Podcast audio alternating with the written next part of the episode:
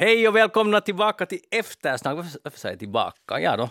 No, det, är ju tillbaka. Det är tillbaka, ja. Välkomna till Eftersnack. Eh, Här. Höstsäsongen. Ja, tack. Eh, Höstsäsongen börjar och glädjen står i tak, eller hur det nu heter. Jeanette Björkqvist, välkommen med. Ja, det är jag som inte kan hålla mig. Jag märker, du, du har lite sådär iver. Ja, men det är ju höstsäsongen börjar idag. Har du sovit nu hela sommaren Nej, som det du kan man lovade? ju verkligen inte påstå, men det ska vi inte prata Nej, om. okej, vi, vi behöver inte. Jag ville bara Om kolla. någon undrar så var det tal om det i nattsnack. Ja, tack för senast förresten. Ja, tack själv, tack själv. Det var roligt att snacka. Nattsnack finns fortfarande på, på arenan och finns väl där nästan för evigt. Lik, likt alla andra avsnitt. Ja, men nu börjar en ny säsong och Maria Waström är inkallad från Ingo. Välkommen med. Nå tack ska du ha. Vad är läget Hej. på åkrarna? Eh, Det börjar närma sig skördetid. Mhm. Eller ja, för vissa har den kanske börjat redan, men inte riktigt för oss ännu. Och när börjar den? Ja, kanske nästa vecka. Men kan du säga nu, är det torrt eller blött eller Nå, nu perfekt? är det torrt. Men det, nu är det faktiskt helt bra att det är torrt. Ju, för att, och när, sen när man ska börja skörda så vill man ju att det gärna är torrt. Så det, där. så det är helt okej. Det kunde ha kommit vatten då andra, andra tider på sommaren, men det ska vi inte prata om. Det var gångna tider. Så du klagar inte? Nej, det är bra. Aha, jag jag- älskar att det ska vara sol och härligt väder nästa vecka. Vi har bilden av att det oftast klagas det på vädret om man är Jag vet, men det är nog alltså, det är en lustig bild som ni, Som vi stadsbor ni, har. ni stadsbor har. Ja. Det är ju egentligen med tanke på hur, hur liksom eh, med lönsamhet och allt sånt så kan man ju tänka att, att eh, det finns ingen som är så positivt inställd som, som bonden. För det börjar alltid en ny säsong. Eftersnack har samma. Ja, precis. Bonden är, Ja. li- bonden är lika Gick glad som gick vi. det skit förra gången så finns det möjlighet att det går bättre följa- Och så följande har vi ju också! ja, det är precis. det som Ja, förenar. Jag har samma. länge tänkt Ja, ja, att hur ska vi mötas, stad och landsbygd? Ja, vi möts det. i det här Ja. säsongstänkande. Vits är så bra. Hej, eh, ja, vi har alltså en ny säsong. Det, vi kommer att ha några överraskningar under hösten och sen också jättemycket trygghet, det vill säga våra trygga, trevliga sidekickar plus lite nytt också, så det kommer att bli en perfekt kombination. Jag heter Magnus Lundén, programmet alltså Eftersnack och Staffan Sundqvist är eh, tekniker idag. Och då kör vi. Hej, just det, jag skulle... Maria, vi hade ju ett litet sånt små gnabb där på småtimmarna på nattsnack. Vänta, nu kommer jag inte ihåg. Sjö versus hav. Ah, jo, jo, det kommer jag ihåg. Ja. Det var ju, det var ju lite barnsligt, men, men, men, men, men, men det, det är bra. Och, och det där, jag vill nu bara slå in liksom kist, vad heter det, spiken? Sista spiken i kistan. Oj, nej. Jag, jag, I morse var jag i Savolax nämligen ännu. Jag måste stiga upp 5.00 för att hinna hit. Och detta offrade du för att, eh, Ja. för att få komma hit. Och, Mm. och, få, och för att få prata med dig. Ja, ja, ja. Men jag tog ett foto när jag rodde över fjärden. Och nu kan du när du tittar på det här, klockan är alltså halv sex i morse, kan du med gott samvete säga att sjön ändå inte i alla fall bjuder på ganska gott motstånd mot havsmiljö. Här visar jag nu en bild åt dig. Och Alltså, den där kommer du ju att sätta ut på vår Facebook-sida. Den Det är underbar. Ja. Men jag tror du missförstår mig om du tänkte att det var alltså att, att, Att det det skulle vara på något sätt dåligt. Men sådana här fina vyer så ser man nog också i, Dagligen. i havet. ja, ja, jag visste att du skulle Sorry. säga, jag visste att du, så, så du står fast vid... Inte dagligen. Jag, skulle säga att det är jämnt spel. Kan Men, vi nu inte är enas om det? men ska du inte dra in den här nu att det där är en algfri vy? Jo, det är en algfri vy. Ja, det har varit ganska lite alger i år. Ja, men det här är en algfri vy. Ja, det- helt, ja, det, helt är- det är pluspoäng. Ja, nej, men det, är- ja, ja, havet är underbart. Men det, var, det är något eh, intressant för när jag for dit nu, jag kom direkt liksom från Pargashavet, där jag var och suppa. Det är min nya, eh, jag har lite börjat syssla med det. Och Det sen får, måste vara en syn för gudar. ja, absolut. Och sen, eh, ja, så alltså det är ju faktiskt inte en myt, det här att det är skillnad på vattnets färg. Nå nej, men det är ju sant. Jo, men alltså det är ju så grönt, och nu menar jag inte alla, utan jag menar det är grön skiften, så kommer man till insjön och det är faktiskt, Brunt. nej, blått. Nej, det är brunt. Nej, det är blått. jag, har just, jag har varit där i morse. Ja, kan det stämma? Ja. Ah. Och, och det är superintressant den här skillnaden. Ah, just det. Det är båda, båda är nog så vackra. Ja, det där hummusvattnet är ju nog liksom lite sådär brunt. Nu, nu går vi vidare. Nu, nu, är det där, nu testas nerverna. Hej, Donald Trump, jag måste börja med det här. Oj, just det. Oj nej, är du tillbaka nu? Ja, nej, jag, jag, jag, jag lite faktiskt. Det har ju, de har gjort en sån där husundersökning, Rannsaka. rannsakan och grävt i hans kassaskåp. Och det är ju liksom nog ganska otroligt med verkligheten att de söker, påstås det, efter dokument som handlar om kärnvapen i hans hem. Det här är alltså den substans vi vet hittills. Att han har någonstans där i något skåp har han något som då på, uppges vara super, super hemliga uppgifter. Eventuellt om någon annan makt eller om USAs kärnvapen. Alltså, om det här är sant så är det ganska fantastiskt. I dålig bemärkelse. Ja. Är, är ni förvånade? Nå, ingenting förvånar längre med den mannen. Det är nog bara så. Ja. Det är nog Eller- väl lite så, ja.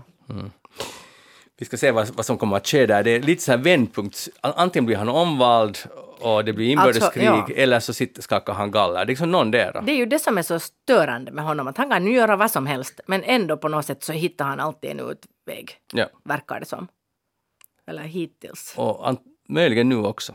Mm, möjligen. Och, och inte bara att han hittar en utväg, utan sen så skaffar han sympatier Ja. och, och blir bara mera populär. Men jag För att tänker folk tycker där, synd om honom. Eller vad de men att om hans parti ändå borde liksom fundera.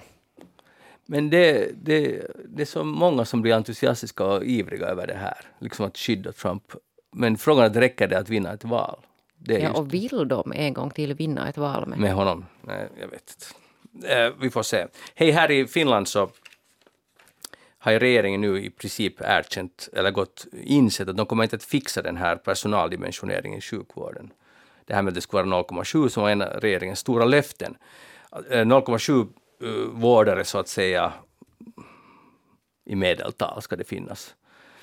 Och orsaken nu att man insett nu att det inte kommer att fixa sig är att det finns helt enkelt inte vårdare tillräckligt. Det skulle behövas ungefär 3200 extra.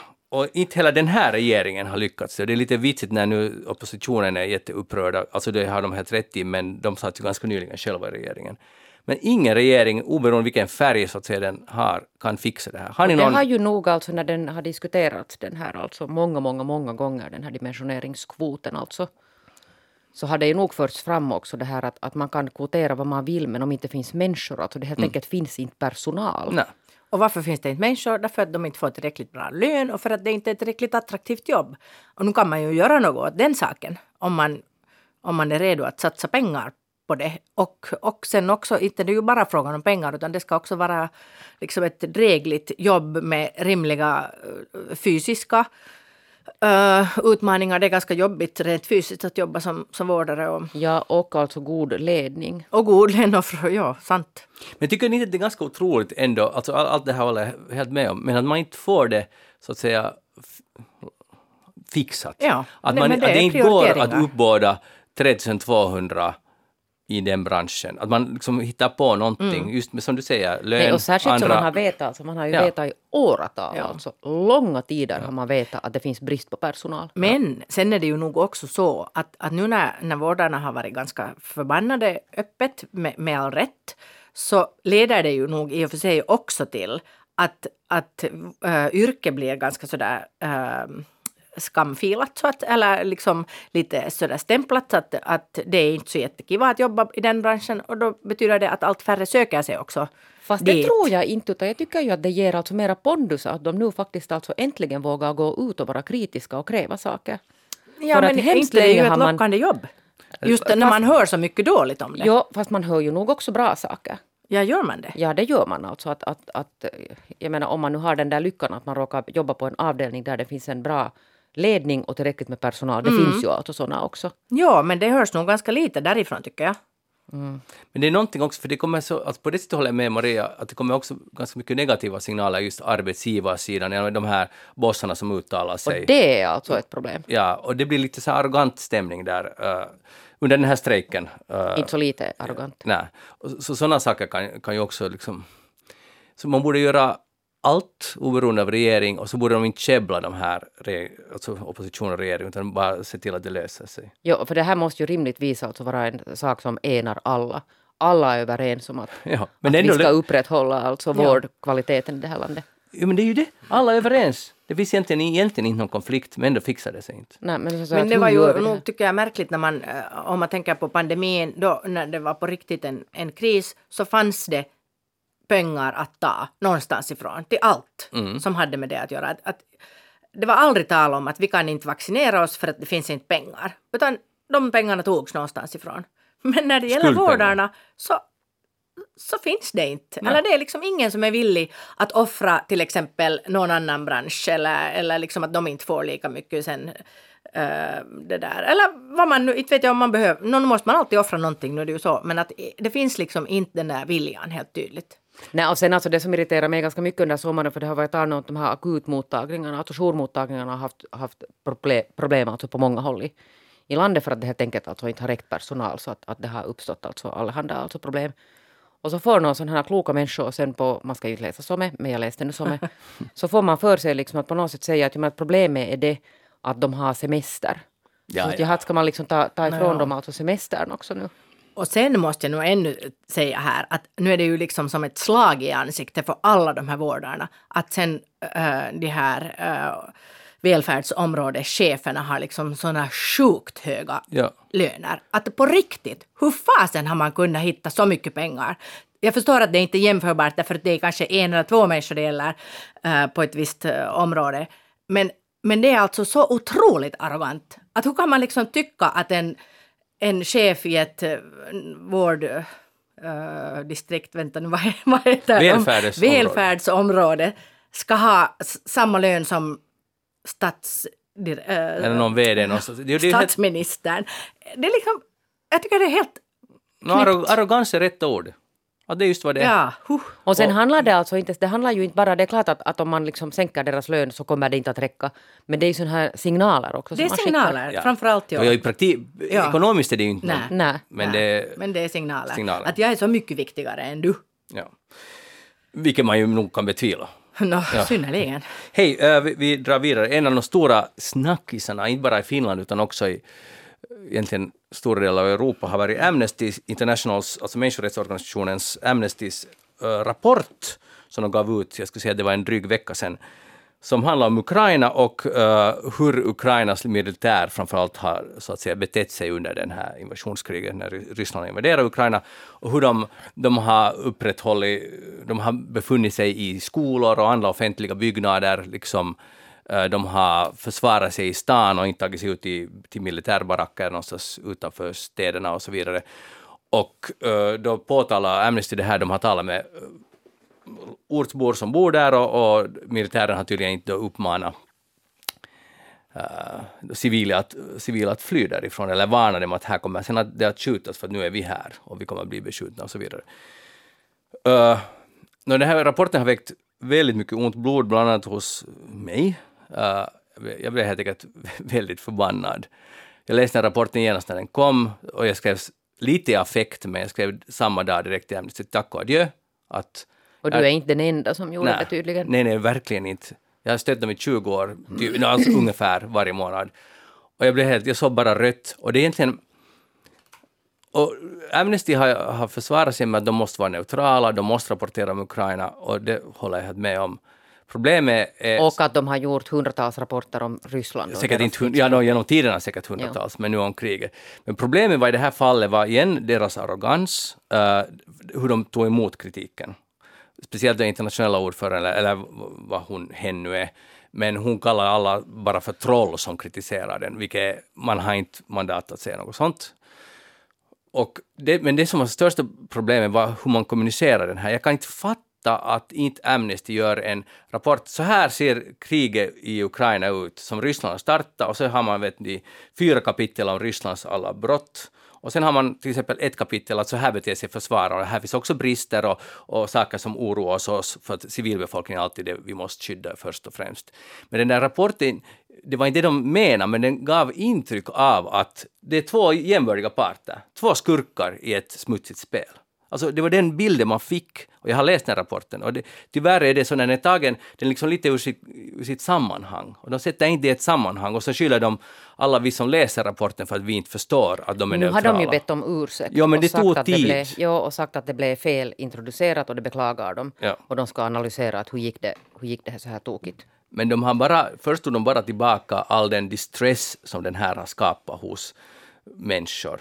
Och det tycker jag inte är en riktig ursäkt. Sen har det kommit lite mer, har det krupit fram. Men de står bakom texten. Jag, jag, jag betv- betvivlar inte överhuvudtaget att det som står där i princip är sant. Men det var också så här, hur ska man säga att ett land som är attackerat, invaderat, att ni borde inte försvara er på det här sättet? Det, det blir bara liksom, det blir helt fel proportioner. Det, det funkar Men inte. vad tycker du de borde ha gjort? Alltså det här jag är sa ju, redan vad, de, vad jag tycker. ja, men det här är ju alltså det där då tydligen uh, sådana här liksom krigsbrott som har det, uppdagats. det, är- man kan väl inte kalla det för Nej, inte vet krigsbrott? vad, vad man nu kallar men alltså fel, fel som har, har begåtts där. Ja. Som de har fått reda på när de har varit där och utrett de ryska alltså krigsbrotten. Och så säger de ju sig själva att, det där, att om man då observerar sånt här och ser sånt här så kan inte de som organisation låta bli att ge ut den informationen också. Men, men din alltså det där lösning på det skulle ha varit att man skulle ha satt, också nämnt där alltså den här ryska. Nej, och inte gjort- bara hänvisa till att man har gjort tidigare. Nej, man skulle gjort en helhetsrapport om det här vidriga kriget. Och där man skulle också tagit upp att också försvararna har också ett visst ansvar i mån av möjlighet, men man borde haft en lite mer förståelse för vem, vem är anfallande part, Ja. vem är försvarande part. Eller då alltså hänvisa till de som redan har gjorts. Mm. Och jag rapporter om min, det som här. ett minimum. Och sen den här arrogansen igen, det är som de här sjukvårdsfrågan som vi just talade om. Arrogans, det, det passar sig inte, speciellt inte, inte i sjukvård, men inte heller när det handlar om krig och sådana här, när det är helt klart ett land som har startat det här kriget. Inga av de här problemen skulle finnas om inte ett land skulle ha startat det här kriget. Så det, De har väl själva varit lite förvånade över att den här, alltså just den här, den här reaktionen som har varit alltså ja, kraftig och stor och enorm, alltså sån här, jag tycker det är sån helt här. PR-förlust, så har de ju varit förvånade över det att, att den riktas alltså just mot Amnesty för att, Mm. för att det där, och nu kan inte jag hänvisa till och jag säger vad de har sagt och lita på att de säkert vet vad de talar om, att både FN och olika internationella medier har fört fram alltså samma uppgifter och det har inte sen alltså orsakat något. Human Rights Watch tror jag, de hänvisar Ja, till det. Jag har inte läst den rapporten, men de hänvisar till det. Men igen, alltså jag tycker inte att problemet är att Amnesty visar på att det finns de här problemen, eller det här, det här är realiteter på, på marken så att säga. Men det är proportionerna och att inte sätta det i ett sammanhang som är det stora problemet, som var det stora problemet. Nu har de ju backtrackat lite. Maria, har du satt dig in i det? Nu talar du så mycket affektion så Förlåt. det blev helt sådär som att, att du sa det allt. Du sa allt. Men, men alltså, eh, sen kan man ju, tycker jag, eh, tänka att, att om det är en tom sko, det är ju tomma skolor det handlar om. Exakt. Det är tomma sjukhus. Att inte har de nu väl Nej, de har eh, inte. liksom eh, satt sitt eget folk i, i, i några farosituationer genom att, att, eh, blir man anfallen av, av ett annat land så gör man väl allt för att försvara sig. Att, eh, Okej, det kanske då inte tydligen ingår i, i, i de regler som finns i krig att man, att man får använda sådana här byggnader. Man får bara i yttersta till. nödfall göra det. Nu Precis, tror jag, jag men inte, det här är väl ett nödfall? Jag har inte och läst jag den menar, här- de var, det var ju som sagt inga människor där. Jag har inte läst den här rapporten men Magnus kan det där berätta att hur det egentligen, men de har ju själva sagt, jag har bara läst om den här, men att, att de, de talar alltså om sådana här skol och, och sjukhusbyggnader som har alltså varit hemskt nära alltså den här civilbefolkningens alltså boenden när det skulle ha funnits, alltså ganska långt från den här krigsfronten.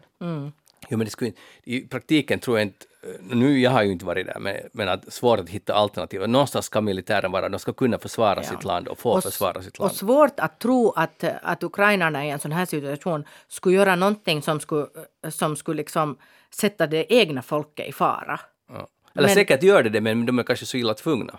Alltså, klart att, att om man har soldater samlade i en skola så, så blir det ett militärt mål för Ryssland. Men det är Ryssland som är skurken här. Det är inte det att de, de... Någonstans måste de ju ha tak över huvudet. Och det är säkert det är riskabelt och de har säkert inte alltid uppmanat civila att sticka härifrån. Men sen är det det som gör det komplicerat många civila vill inte sticka. Vem vill nu sticka från sitt hem? Inte tror man att det värsta ska hända.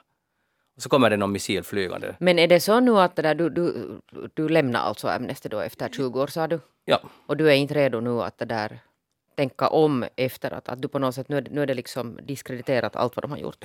Ja, och jag medger att det är ju lite, för Amnesty har gjort massor av bra saker och jag hoppas de fortsätter göra det. Men att, jag menar, jag tänker så här att om jag nu har, låt oss säga att det var 20, jag kan inte lova att det var det 19 eller 21, men att, att nu bytte jag helt enkelt de pengar, samma pengar jag nu till ryska oberoende media som jag tycker att just nu är väldigt, väldigt viktigt. Så här för mig, andra, alla gör ju som de vill. Eh, men jag hoppas att Amnesty ska fortsätta. Jag hoppas också att arrogansen kommer lite ner. För inte någon oantastlig. Liksom att nu måste också Amnesty förstå uh, och bli bättre på att kommunicera och paketera och förstå vad, man, vad det har för betydelse, det man säger. För nu har ju, och det är ju inte Amnestys fel, men nu har Ryssland utnyttjat det här hänsynslöst, den propagandan. Amnesty som annars liksom hånar, alltså Ryssland som annars alltid hånar Amnesty, så plötsligt använder de Amnestys material, vilket är ju hyckleri. Och det är ju inte Amnestys fel i sig. Nej, men alltså det intressanta för det där ur rysk, jag menar, om det skulle finnas någon analysförmåga där så det betyder att de kan ju inte säga att, jag menar, att av, alla, av alla rapporter som, som Amnesty har gjort om det här området, vet du, Ryssland och Ukraina, så är det bara den här om Men det är Ukraina som intressant att stämmer. de kan ju just göra det. Det är just klart det, de kan, gör det. Det är klart de kan, men förstår ni att då finns där ändå alltså den här att, att på samma sätt att då, då måste de ju någonstans måste finnas någon, någon vetskap om det, att det betyder ju också att Men om man bara Att det pumpar ut den åtminstone- här informationen. Det är klart man gör, men alltså det där att, att åtminstone någon av dem som kritiserar Ryssland Mm. hårt och med massa saker också stämmer. Men den stora massan kanske inte får reda på det. Så då får de bara reda Alltså på den här Ryssland? ena. Ja, just Ja. det. Men det, där, det är nu det där med propaganda, att hur man än vänder sig så har man Mm, så är reven bak. Jo, jo. Ja, men, men det är det att Amnesty har också en liten bakgrund med Ryssland, men det här med Navalny som han vägrar, eller inte ville säga att han är en politisk, eh, vad det nu, samvetsfånge eller vad det heter. Uh, och sen backtrack, sen gick man tillbaka, sen, det var liksom av och an och ganska svagt agerat där också. På grund av att Navalny, något utlåtande han gjort tidigare som har varit ganska nationalistiska och sådär, men han var ju en åsiktsfånge. Så, så det, det har liksom en li- liten rysk historia där också. Uh, men för egen del, det är klart att, att någon dag så kommer jag att komma tillbaka med mina pengar, men just nu är jag ganska knäckt på det här. Och igen, att det var den här arrogansen, det var inte, för det blir lätt sådär att aj, vill, du inte, vill man inte liksom erkänna att också Ukraina gör inte det perfekta landet? Ja, det är helt klart de inte, och det är helt bra att det kommer fram. Men paketeringen, för att ha proportionerna. Men det är ju nog så att, äh, att äh, det är mycket som, som Ukraina har kanske äh, det, det är korruption och allt möjligt som, som man nu på något sätt ser igenom helt på ett annat sätt just därför att de är, de är offer. Liksom. Ja, men de är ju offer. Men ja, de är, och, och, att inte det är ju liksom säkert Guds bästa styre heller där. Men, men nu i och med det här kriget så är man på något sätt beredd att, att stödja dem ändå till 100 procent. Mm. Så att, men det, så där är ju vi människor. Och det är kanske bra. Så är det. Uh, idag, eller nu den här morgonen, är det två år sedan den här folkresningen, eller valet i Belarus, där uh, oppositionen ju de facto vann, men uh, Lukasjenko uh, fixade det genom att helt enkelt brutalt slå ner det. Och det stod ju helt och vägde hur det skulle gå. Och jag skulle säga att om, om oppositionen där skulle ha vunnit, skulle det här skulle Ryssland vara så isolerat idag att de skulle inte ens ha det som stöd. Så det skulle förändra det helt. Men eller först vill jag bara säga vi får så lite, lite uppmärksamhet vad som händer i Belarus. Här är bara namn på några typer som har liksom saboterat järnvägen i Belarus. Eh, för de eh, transporterar ju trupper och militärmateriel delvis genom Belarus och på väg till fronten någonstans. Och det här är många, eller en del i Belarus, tagit som uppgift att förstöra järnvägarna. Och nu har några av dem blivit fast. De har sprängt en järnvägsskena så att inte tågen kan komma fram. Här är då en kille, Vitalij Minkevich, har fått 15 års fängelse för det. Uh, Igor Koslov 14 års fängelse. Nadezja Polkina 2 år och Natalia Ked 2 år. Uh, ja, det var inte finka, men de andra fick fängelse. Och det här är bara egentligen ingenting som vi är medvetna om. Det är bara via Twitter, för jag följer med de här oppositionen där, som försöker kabla ut det här, att, hej, det här händer. Och att det finns en stark opposition. Och vad jag nu vill komma till, det är augusti. Och, och i augusti i Ryssland har en bisarr tradition att det händer alltid stora saker i, i Ryssland i augusti. Det finns liksom otaliga ubåts, äh, inte otaliga, men ubåts, kur, Kursk, och det har varit statskupper, flygolyckor, kriget i Georgien börjar i augusti och så vidare. Och så vidare. Är du vidskeplig? Nej, men det här är, det här är liksom på det sättet fakta, att augusti, det är någonting när de kommer tillbaka från sina datchor eller någonting, so, sommarsäsongen är slut eller den håller på att ta slut, så det händer. Och nu när det var den här bombningen, eller någonting, sabotage i Krim, och turisterna flyr hals över huvud, och är det här en vändpunkt? Kommer det att augusti vara månaden då Putin faller? För det här är första gången sedan februari jag har tänkt en enda positiv tanke om hela det här. Men då ska vi ju tänka den tanken och tro på den. Okej. Oj nej, Är bäst du att med jag på inte det? säger något alls. Nej, men säg, säg, du, är sådär, säg. ja, du är sådär alltså... eh, Det är ju trist att, att förstöra realist. stämningen. Ja, men det, det är helt, det är bra Men att jag tror ju inte heller på det här med det där. Okej, Om- du tror inte. Om vi håller eh, den här timmen fast vid det här. Ja. Men förstår du, kriget kommer nu, när det kommer, när vanliga ryssar säger oj, det, det, det kommer rök, det, det bombas, Va- det här är ju hemskt. När, när turisterna måste fly. Vanliga medelklassen plötsligt kommer det lite Men närmare. är det tillräckligt många alltså Ja. turister och kommer de att reagera? Jag tror ju det där, eller jag tror inte utan jag lite lutar mig nu på vad Anna-Lena Laurén som nu vet mycket mer än jag om det här. Jag. Men att i det skedet när man ska alltså börja, för att, för att det, tar ju, det kan ta slut de här soldaterna, alltså människorna man har, alltså ryska ynglingar man har alltså på fronten. Mm. Så i det skedet när man behöver börja gå alltså och plocka av de här medelklassens pojkar. Då tar så det vill säga att det helt enkelt alltså Ja, men man, det tar slut de här soldaterna där. nu så tar de då, ju fångar. Alltså fängelse, ni, blir frisläppta om ni far dit och kämpar? Jo, och det, där, och, och, och det finns alltså säkert någon sån här reserv av, av människor som ingen riktigt verkar bry sig om där i Ryssland. Men, men ju längre det här pågår så desto närmare kommer man det att man på riktigt måste börja gå åt de här. Alltså sen är det medelklassen i Moskva och Petersburg som hamnat i fronten, då, då tar det slut. Ja. För att, då, går det inte. Och därför vill de inte mobilisera heller, så allmän, så här. Så att, men, men för att sammanfatta, Maria, du är inte med på det här augustidrömmen? Tyvärr. Okej. No, inte jag på heller på riktigt, men vi, vi är positiva nu en stund. Ja, och ska vi säga att vi hoppas att jag har Ja. rätt? Hoppas. Ja. Det, där, eh, det har varit mycket snack också i Finland om det här med att eh, en del, det är nog säkert inte så väldigt många, men det har varit mycket snack om det för det blir en sån här moralisk fråga. Som finländare eller, eh, eller dubbelmedborgare som åker till ryska sidan för att tanka bensin och på finska Yle var det idag intervju med diverse, eller några typer som far dit. Va, va, vad tycker ni om det här? Alltså man får billig, det är en euro, förstår jag, per liter billigare att åka dit över och ta bensin där. Det är ju väldigt lätt för oss som sitter här att fördöma det. Men gör du det? Eller, Det fördöm, ja, äh, ja, men att jag kan, alltså, hmm, hur ska man nu säga det här? Om man bor där precis på gränsen och har jäkligt svårt att få sin vardag att gå ihop, så inte vet jag, vem är jag att fördöma deras val på riktigt? Mm. Att, att härifrån, vi behöver ju inte, vi behöver inte fatta det beslutet här, för, för, för oss skulle det inte ens vara lönsamt. Så det där, för man får inte ha någon kanister med, man, man får Nej, bara fylla sin tank. Ja, så det, det är liksom... Vet, det är nog alltid svårt det där när man ska säga hur andra ska agera. Mm. Och alltså, i, alltså jag blir ju helt Sen rasande. beror det ju på ens nog ekonomiska situation. Att har man råd. Men Det var intervju med en kille som sa att, att han är helt mot kriget men han har ingen val att uh, hans fru är arbetslös och Mm. han har två barn och att han sparar 50 euro på det här, eller hur det nu var. Så det är klart, jag håller helt med. Att, att, Mm. Det låter inte som hemskt mycket pengar som Nej. man sparar. Men, Nej, men vet men det beror på hur den vardagen finns- ser ut. Ja, det finns familjer där 50 euro är fullständigt avgörande. Det är ju det. Alltså det kan, det kan stå och falla på de här 50 euro. Ja, att väljer man då att får man mat på bordet eller eh,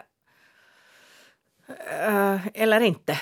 Så nu Mm. det är klart, ha- skulle vi ju alla göra det. Alltså i den situationen så gör man men ju sen det. är det ju förstås också en skillnad. Alltså människor eh, prioriterar ju olika och tycker ju att, att de klarar sig på, på liksom... eh, det är väldigt stor skillnad mellan vad folk tycker att det är att jag har inga pengar. Mm. Eh, eller att någonting är för dyrt eller sådär. Svårt att säga. Det var en kvinna som sa att, att det här är nu hennes hobby att resa till Ryssland. Att Okej, åker- där kanske man redan kan lite sen börja... att hon tycker så om att vara i. Ryssland för det är så där en tidsresa och människor är så gästvänliga och det, dessutom finns det goda piroger. Och alla de här tre sakerna är helt sanna. Jag håller helt Mm. med om det. är därför jag själv har tyckt om att resa i Ryssland. Uh, men nu är det bara det att det här gästvänliga landet med goda piroger har också invaderat ett krig. Och Man måste ju dra någon gräns att om det är en hobby så jag tycker Ja. att det, är liksom, det är ganska paha. Så att Men säga. Sen å andra sidan kan man ju tänka där att Nå. det att du köper piroger av någon på ryska sidan så det hjälper den enskilda människan. Måste, upplever du att den enskilda män- människan måste få hjälp i Ryssland som, säljer piroger? Nå, jag vet inte, men att det, den pengen går ju inte i alla fall till, till det här kriget. Det kan man väl inte ändå riktigt Nej, nej, tänka det kan, sig. nej, det. Och, och inte det är ju den pirogbakerskans äh, fel, trots allt. Fast, ja. Vems fel är det då? Alltså nu är det ju... Putins fel är det ju. Nej, eller jo. och Men hans anhängares. man har också valt Putin. Man har, Ja, och det är sant att, att man hade ju liksom tänkt sig att folk på något sätt skulle ändå lite visa att de inte... det är ju inte så lätt förstås. Äh, nej, det är inte så lätt, men, men ändå på något sätt så har det ju nog äh, visat sig att väldigt många stöder det också helhjärtat. Mm. Och det är ju sorgligt.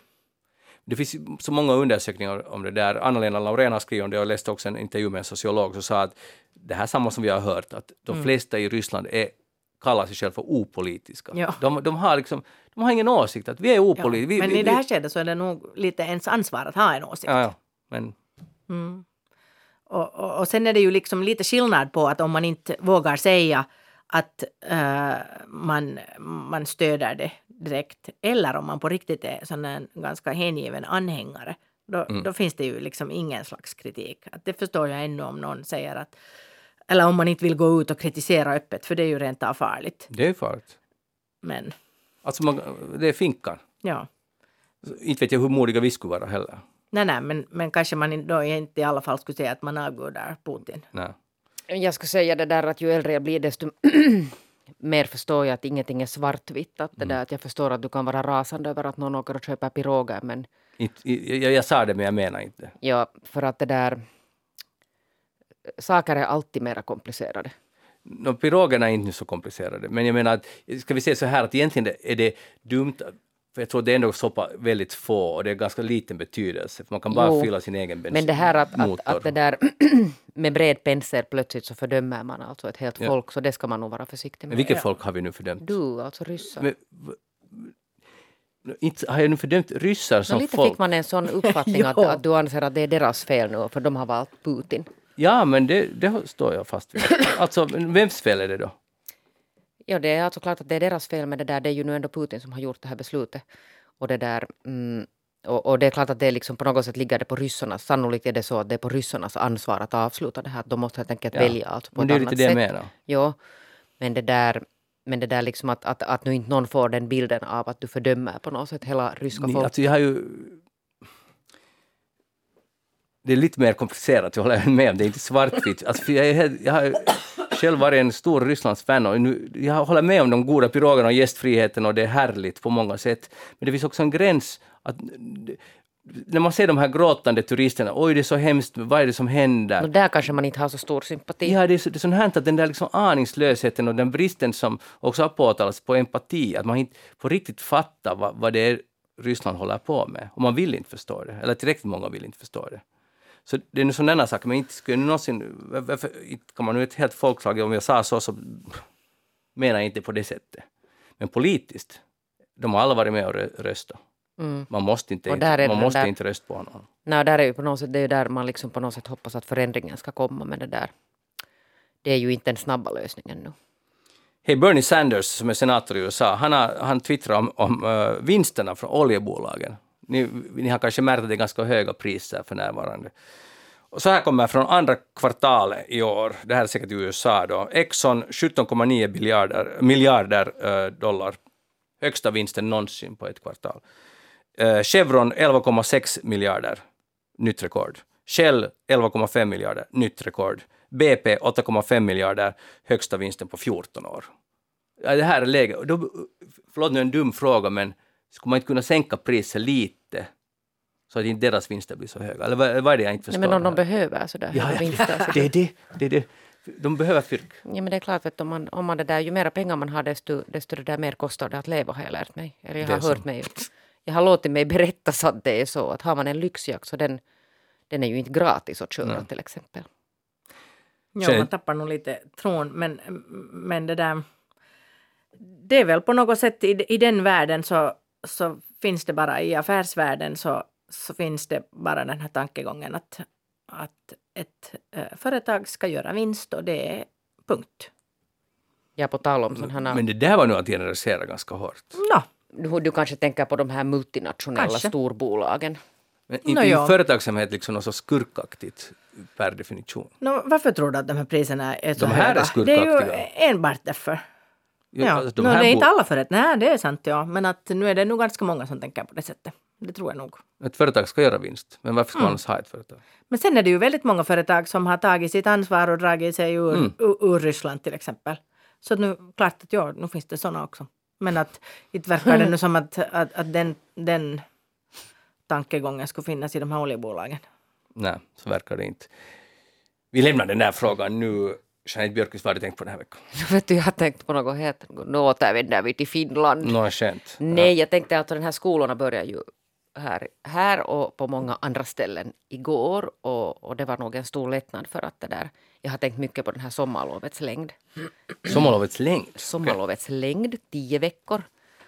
Eh, som nog är en ganska... He- Helsingin Sanomat hade gjort en sån här enkät, alltså det där att, att hur får man riktigt ihop det här? Att på något sätt liksom tänkt så här att den här, de här tio veckornas sommarlov hänger liksom ihop med ett sånt här, sånt här gammaldags samhälle där mammor inte jobbar, alltså där mammor på något sätt hade tid att, att ta hand om barnen. Eller det fanns någon sån här generations, sån här att det fanns liksom stödnätverk och barnen nu liksom tvinnar där någonstans. Men, men det är ju inte alltså så det är idag. Så det kan vara ganska krångligt det här att, att, att det där, eller det inte bara kan vara, utan det är extremt krångligt att, att, att få liksom ihop ett sommarlov. Eh, och sen är då frågan att vad ska man då göra? Att, att det där, ska man förkorta det? No, det behöver man ju inte göra. Det är klart att barnet ska liksom ha rätt till ett, till ett långt eh, sommarlov. Men, men nu har ju det där Hem och skola till exempel fört fram den här idén om att, att, att Finland borde uh, börja med den här, det finns en sån här fritidsmodell heter det i Sverige. Där alltså barn under det 15 år garanteras sån här vettig verksamhet, alltså inte bara under lov, alltså alla lov, sportlov, höstlov, sommarlov, utan också efter, efter skolorna. För att nu är det ju ganska hurja det här när man tänker att, att när eftis tar slut då efter andra klassen och sen efter det så förutsätts barn klara sig på egen hand ganska långa dagar eftersom föräldrarna jobbar. Så mm. det har jag tänkt på, att jag var jätteglad att skolan började gå för att det har för oss till exempel varit helt otroligt. Att pussla ihop det? Ja, eller inte alltså, ja, alltså det har ju slutat så som det säkert gör i många familjer att barnet är ensamt från klockan åtta när jag går på jobb tills klockan någon gång efter fem när jag kommer hem. Mm. Och det känns ju inte alltså att, att en tioåring ska vara så långa dagar ensamma. Flera nu, veckor. Nu bara hör man de här beska kommentarerna om att skaffar man barn så ska man se till att man, ska ta, att man kan ta hand om dem. Ja, vad ja, säger det, du då Jeanette? Ja, det är just så, men det där ekonomiska realiteter är också det att man måste alltså jobba och förtjäna pengar för att kunna det där ta hand om dem. Men alltså, jag förstår verkligen vad du menar eller egentligen så förstår jag, alltså jag, menar, jag förstår, jag håller med, men för mig är den här tio veckors, att det är ju nästan heligt. Jag tycker det är helt jätteviktigt. Och, jo, men du har, ser du, när du, inte vet, är, du är inte fast i lönejobb. Nej, nej, nej men nu, nu är jag fast, men jag menar jag, jag kan jobba på distans. Så att, så att jag, jag tycker bara, det är på något sätt en, mm, det är ungefär det sista jag skulle göra avkall på, att det ska vara tio veckors sommarlov. Men jag, jag, vet, jag sa inte att det inte ska vara tio Nej, jag veckor. Jag sa att det, att det borde bara vara alltså enklare. Sen läste jag någonstans i vad det är Helsingin Sanomats, den här, de hade gjort alltså då en förfrågan där människor faktiskt öppnar upp då att hur krångligt det är det här att en förälder tar alltså sommarlov då i början och sen kanske de har två veckor däremellan och sen tar den andra föräldern och håller liksom resten att, att, att sånt här pussel för att eller sen liksom det här alternativet då att man börjar pussla med sådana här läger som inte är någon billig verksamhet. Så att man liksom håller på och pusslar ihop en massa läger och får ihop det på något sätt till midsommar. Och sen kanske man har semester. Men sen har man ännu mm. augusti och så försöker man hitta några andra läger. Och, och det här att hitta läger till exempel i huvudstadsregionen är inte särskilt lätt. Scoutläger är billiga. Jo men ser du, nu är det ju så att den är ju det där inte så hemskt långvarigt det här scoutlägret och det där. nej, nej, jag vet. Att det där det är ju inte liksom en, en lösning på en sån här hel vecka. Men hur, Maria, ska det här problemet lösas? Jo, ja. Eller fritids. fritids. Det har ju aldrig varit heller ett problem för mig. Jag är också så pass privilegierad.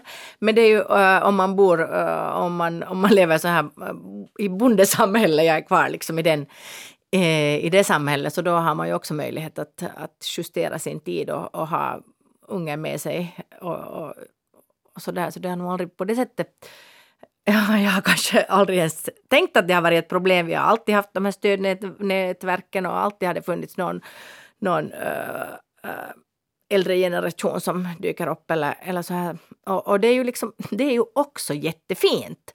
Att det känns nog som att, att man ska stödja dem som inte har möjlighet att lösa det på egen hand. Men det ska kanske inte vara på bekostnad av hela det här fina sommarlovet, för ganska många kan faktiskt också ordna det. Och ganska många har trots allt de där mor och farföräldrarna e- eller, e- eller möjlighet till olika just läger. Uh, och, och sånt här, att jag vet inte, tycker nog också att, att det är jättefint för våra barn att ha ett långt sommarlov. Men, men nu, alltså, nu, samtidigt så förstår jag, nu har du rätt, att det är jätteutmaning för många. Men Jeanette, vad skulle den här modellen gå ut på? Att samhället ordnar läger eller ordnar en verksamhet? Ja, alltså liksom... vet ni sådär som, som de flesta alltså, som har barn känner till den här EFTIS-verksamheten, ja. alltså, som, som då är för ett år och två år. Ja. Så alltså i princip alltså en sån slags verksamhet. Under sommaren? Under sommaren och lov och efter skolorna ja. också. Alltså för, och det här är alltså ett etablerat system i Sverige. Alltså så här mm. är det liksom i hela Sverige och det här har varit i åratal alltså i Sverige. I Finland mm. har man mm. lanserat sen den här Finlandsmodellen alltså som handlar då om det här att, att alla barn ska ha mm. uh, en möjlighet till, till det där uh, gratis hobbyer. Men alltså no, någon del av mig eh, blir lite så irriterad på det att barn ska underhållas hela tiden. Att Nej men det handlar inte om att underhållas, det handlar om att inte vara ensam. det lite. Nej, det, den poängen förstår jag, men sen är det ändå det att, att har du någon sån här eftisverksamhet eller läger eller något, så är det ju underhållning. Men inte Och det, är de ju blir underhållande, det handlar om en plats att vara på där Ja. det finns andra människor Ja, också. men de, också då så vänjer man sig vid att någon står och säger vad du ska göra och hur du ska leka och med vem du ska leka. Men och, den är, den är inte sån alltså. Utan det är bara det kanske att det finns alltså någonting där de kan vara, att de inte behöver sitta ensamma hemma. Mm. Jo, men, men nu alltså oberoende, nu vågar jag inte ta ställning här mellan er två, men nu har ju Maria rätt i det att, att om det är någon sorts organiserad verksamhet, som all ungdomsverksamhet nästan, eller barnverksamhet, går ju ju ut på det att nu ska vi leka den här leken, nu ska vi göra si och så. Nu är det ju nästan ändå alltid så. Men inte jag det är dåligt heller, men, men, men jag tycker att Maria har rätt i men man det. kan ju kanske ha en sån verksamhet där, som inte Men det inte händer någonting.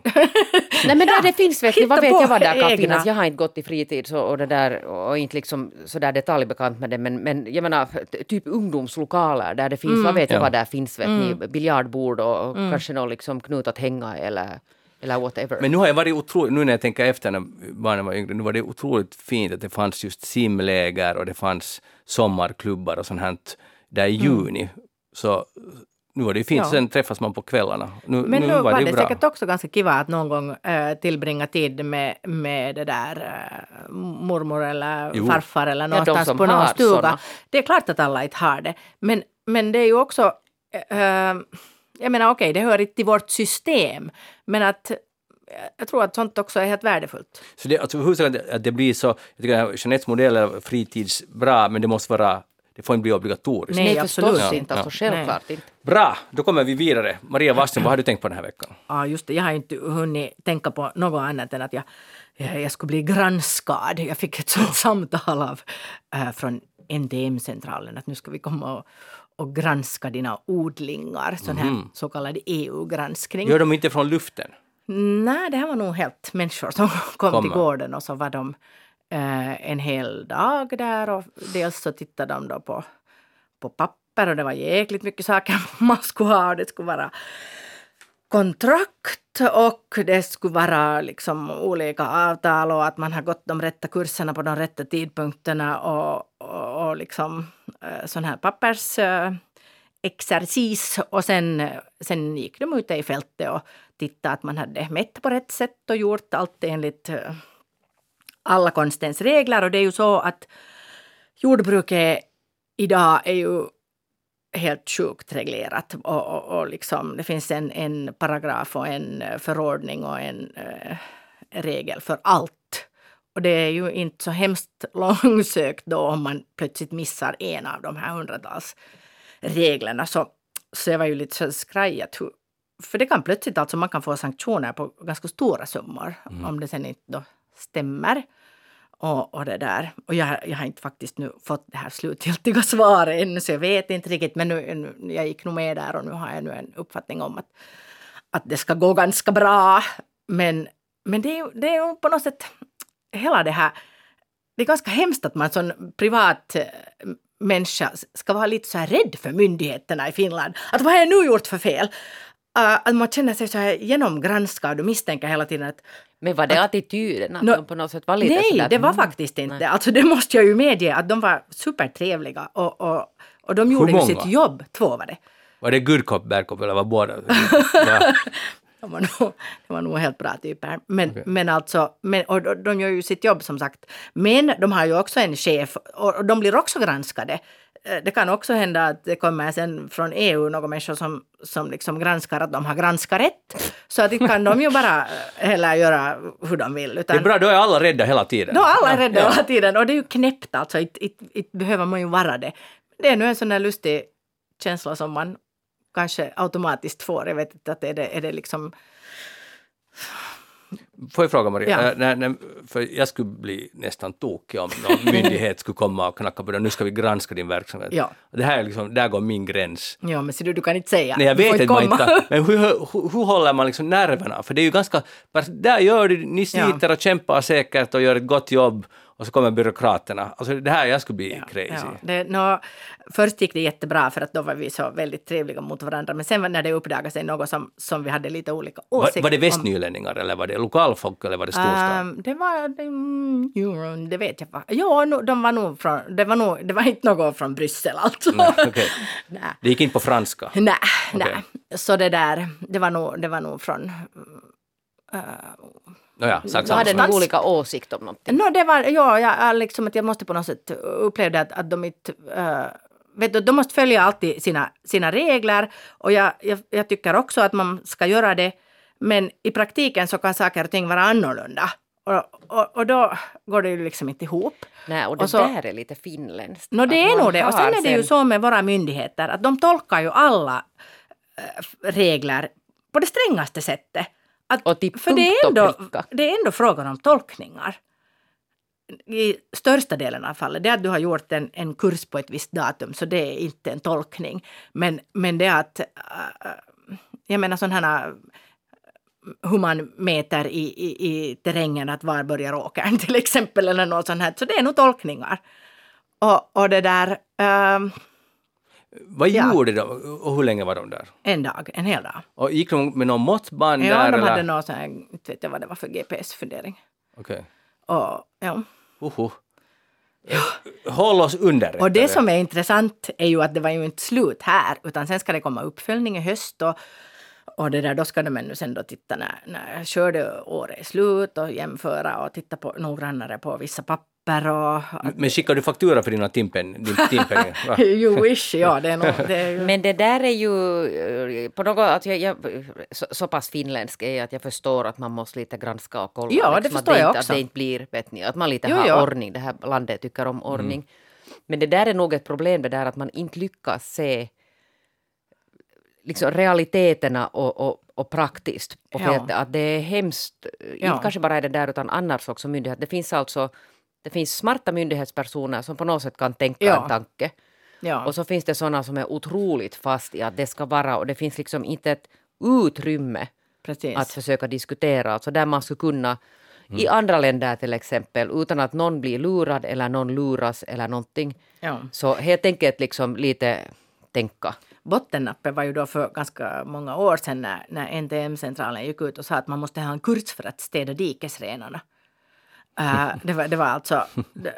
Och den kostade dessutom 200. Det var om man, om man städade i grupp, ja. Man fick väl nog gå helt privat. Men om, om man ordnar någon sån här städtalko. Ja, jag minns det här, Så då ja, måste ja. en ha en kurs som kostar 200 Yes. euro eller vad det nu var. Det är bra. Men Och det här är just sån här, riktigt. minns nu den här normin, normin purkutalkoot, att det skulle alltså på politisk nivå så skulle man börja ta bort alltså sådana här Normer. alla handa onödiga, krångliga saker. Jag vet, vet inte riktigt hur det gick. Mm. Det låter helt bra. Men alltså, jag, eh, kommer ni ihåg när, när man hade barn då, eller små barn och sen, eller bebis, så kommer ju så att säga då myndigheten hem, ja, rådgivningen. rådgivningen kommer hem och jag vill bara berätta att jag blev hemskt upprörd för jag tyckte det här var kränkande. Vad har Åh. de? Mitt hem kommer nog ingen Vi hade till. nog Nej, ingen är det sant? Jag tyckte det var fin service. Ja, ja, ja, ja just det. Och det här tyckte också min fru, Okej. eller dåvarande sambo. Och vi löste det på det sättet, jag, jag, jag uteblev i protest. Men Alltså, hon, det där tog, och du- hon sa att det var jättetrevligt. Just det. Ja. Ja. Det där har vi nog aldrig alltså haft hemma Du är hos nog oss. känslig. Alltså. Inte. Nej, men jag tycker att det ska vara mysigt och sen alltså faktiskt ganska bra för att det finns ju familjer Jo, jo, som det är verkligen jättebra. behöver. Alltså, och då är det jämlikt så att man Ja. tittar inte, man profilerar inte att vem skulle Du behöva har ett rätt. besök Jag bara säger att men varför fick inte jag, nu blev jag kränkt. Ja, men nu är jag kränkt alltså för det att, att ingen besökte oss. Ah, men Jo, kanske det du är kan, sant. nu i efterskott kanske men du kan det är beställa. nog too late. Det är antagligen nog too late. Hej, lyssnar ni på mm, Sommarprat idag? Julia Korkman, rättspsykolog Ja, och sångerska. Jag har inte hunnit men jag har lyssnat på henne i alla möjliga andra sammanhang. Ja, när hon talar om det som jag tror att vi, eller jag vet vi har talat om i eftersnack, det var också utifrån vad hon hade sagt i någon intervju typ. Men jag kan inte låta bli att, att fascineras av det här minne. För när hon talar alltid om, om minne, att våra minnen är antagligen med hög sannolikhet helt strunt. Att det är helt, Vilket hon bland annat alltså har fört fram i rättsprocesser. Där man använder då vittnesmål till exempel, eller vittnens minnen eller liksom andra sådana minnen som, ja. som avgörande bevisning. Och jag tycker att alla borde lyssna på det här sommarpratet för att plötsligt så blir, inser man att man lever i en helt fabel. Att allt vad man minns, det kan vara att, att det inte är sant. Och därför ska man inte vara så kategorisk. Jag var där, jag såg hur det gick till. Du sa så där. Det kan vara att det aldrig har skett.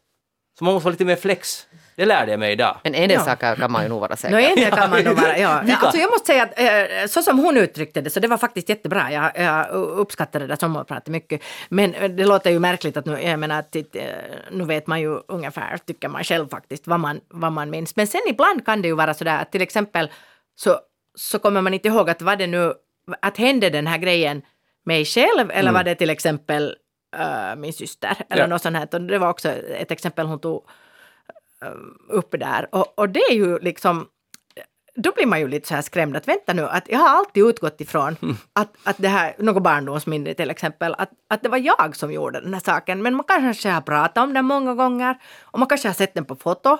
Och, och sen på något sätt så tänker man att det är man själv som har upplevt det, fast Ja. det inte heller var så. Jag tycker det är helt, helt otroligt. Det är det goda med att ha dåligt minne, att man kan inte alltså claima att man ska komma Nej. ihåg något, Nej, just det. man faktiskt inte kommer ihåg något. Bara vissa saker helt säkert.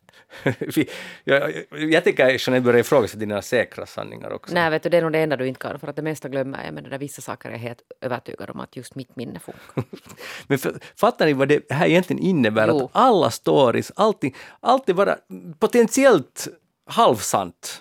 Eller inte alls sant, eller helt Ganska sant. nedslående att börja tänka Jo, på men det är det egentligen ganska roligt. Att på ett sätt blir det lite...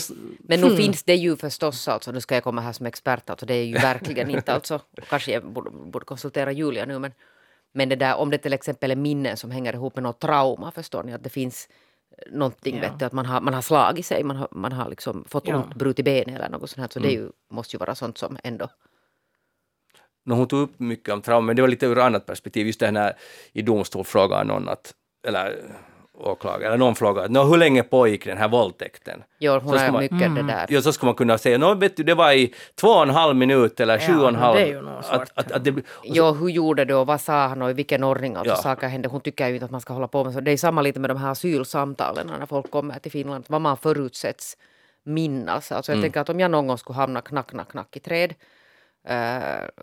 fly från Finland till ett land som alltså tar emot mig så som Finland gör, så jag skulle, det skulle vara fullständigt uteslutet att jag skulle aldrig i livet få stanna någonstans överhuvudtaget. För jag skulle inte kunna minnas sånt som man tror att människor som kommer från kris och krigsdrabbade områden hit kommer. Man kan inte vara vet ni, systematisk och minnas precis allting. Var hängde den där tavlan där i? Vilket rum i ditt hus? ja. och det är bra att komma ihåg det också. Ja. Hej, vi går vidare. Jag läste i Hesari, Petra Nyqvist i Salo har en 83-årig pappa som bor på Chimitoön. Och plötsligt en dag när Petra kommer hem, eller till sin pappa, så står där en skoter på gården som pappa har köpt för 3000 euro. Och, och, och han är antar, eh, uppenbarligen i det skicket att han inte nu kör skoter. Liksom sådär. Det, det, det fixar nu inte sig. Och så försöker Petra få det här köpet liksom, Hävt. retur- re- hävt.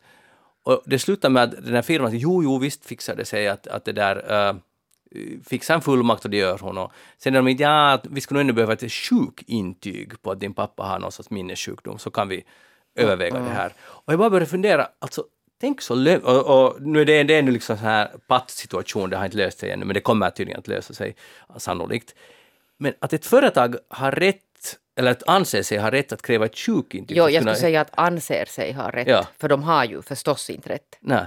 Men vad är det? Ska, ska man skicka in något hemligstämpel? Eller liksom, det är ju ändå personliga uppgifter. Ja, Det är klart att man inte ska skicka in något sjukintyg till någon företag. Nej. Det är ju alltså helt bisarrt. och, och här är det just det att det är tydligen en ganska stor business att det här telefonförsäljare ringer. Ja, det är sant. Ja. Och allehanda prenumerationer och det ena och det andra som man får. Eller personer som nu ja. Kanske inte är så kritiska eller tycker att det här var ju en trevlig person att tala med. Och så ja, att beställer någon man. ringde till mig. Jo, utan att Ja. ens kanske alltid liksom förstå. Men det, jag talade faktiskt idag, jag var hos, hos det där min kosmetolog och det där, hon har en minnessjuk mamma. Jag sa sen alltså det där som råd att, att man ser till om man har alltså någon gammal lite det där skröplig person så att man ser till att man spärrar, för det första att man tar Exakt. bort alltså de här telefonnumren och sen till exempel hjälper till med att spärra så att det inte kan gå från konton och sådana här Ja, sådana spärrar, ja just Jo, liksom det och sen alltså det här att man tar bort.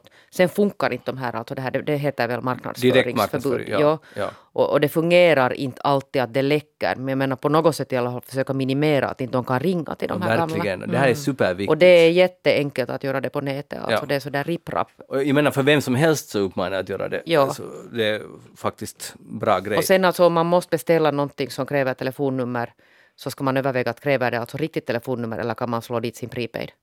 som inte fungerar. Att man ska vara lite där att var man sätter ut sitt eget telefonnummer för de far därifrån också vidare sen till... Precis. Goda råd från Jeanette Björkqvist. Ja. Hej, eh, jag har nu en, ett erkännande. Nå, Att jag, jag, jag har ju varit lite, tack vare det här, eller på grund av Ryssland och lite Donald Trump, så har jag liksom gjort comeback på Twitter så här seriöst. Och så jag hänger nu lite där och ja, lite. Mm, no, sådär ganska mycket. Man får många bra, faktiskt det finns mycket bra och mycket strunt, men lite överraskande. Jag tänkte att du skulle bli glad. Så de senaste veckorna har, har jag bombarderats med massa kattvideon av någon orsak. Bra! Och jag är nu, det, här är ju, det är otroligt Är det nice. inte? Det är sån här feel good. Ja, och, och, och alla sådana som med djur i närbild som Bra. visar sig ha mänskliga egenskaper, vet du, de är så jättehumana, i, så som vi vill att människan, inte de där som krigar, utan vi som är jättegoda och mjuka. Och där är till exempel en katt som, där är ett, en baby som kryper mot, nästan mot en avgrund eller en trappa. Och kattens eh, visslande sitter där, eller kanske inte en visslan, men en checkar läge. Och just när bebisen håller på att gå ner för avgrunden så rusar katten fram och räddar den där bebisen. Det är ju helt otroligt. Visst är det? Och, jag ska fråga, är det här normalt? Jo, det är mycket normalt. Nå, och det, och det där jag. är, jag tycker att det där är mycket bättre än att du följer med den här, den här Donald Trump. Att man mår bättre av Jag kattvideor? tror att man, må- alltså inte kattvideor, alltså djurvideor överlag. Alltså att lite sån här, jag menar det, väcker, det, det, det borde väcka alltså goda känslor. Och det gör det! Ja. Och, och, och jag säger till Twitter, fortsätt skicka bara. Att jag, jag tittar nog på dem. Jag tror att mängden är avgörande här. Vad menar du?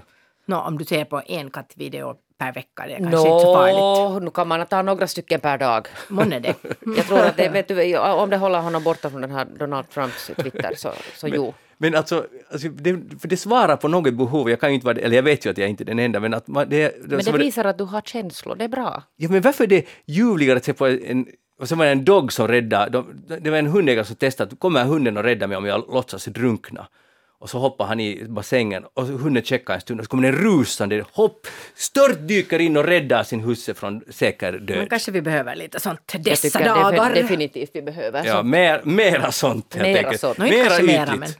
Mera ytlighet. Så att, inte det något ytligt. nej, nej, det är bra. Jeanette Björkqvist, det Hur var det? roligt att du var här i Ja. eftersnack. Och vi fortsätter faktiskt nästa fredag igen. Tänk. Ja, och många fredagar, ända fram till jul. Maria Waström, tack för att du var med här idag. Jag heter Magnus Lundén och programmet är ju alltså Eftersnack och ni får gå gärna in på facebook.com eftersnack och tyck till. Och titta på hans sjöbild som just kommer. Jo, Suvas Vesi. eh, ja, vi är tillbaka igen om en vecka. Ha det bra, hej då.